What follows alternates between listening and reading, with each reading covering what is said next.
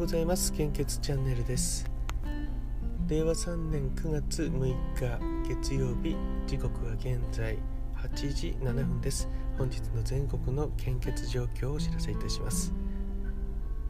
まず北海道地方と関東信越地方、近畿地方、中四国地方、失礼しました。もう一回最初からいきますね。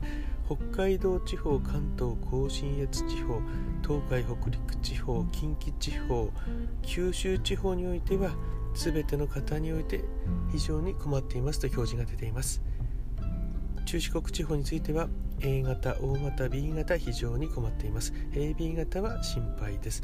東北地方は A 型、O 型、B 型心配です。 AB 型は安心ですと公式サイトに表示されています。お近くの献血会場でご協力いただけますと大変助かります。どうぞよろしくお願いいたします。またコロナウイルス感染症の国内の状況です。データ更新は23時55分です。9月5日23時55分更新です。新規感染者数は 12,900 飛んで4人。1週間前と比べてマイナス 6,400 飛んで8名となっております。昨日よりは少し人数減ってきてますけども、まだ1万人超えている状態ですよね。基本的な感染症対策に留意をお願いいたします。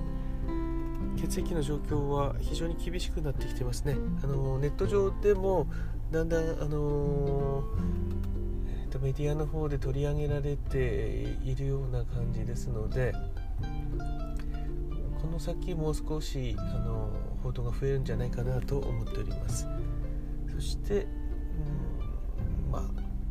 落ち着いてもらって年末をなんとか乗り切るようにしないと、また昨年と同じ苦しさになるのかなと思います。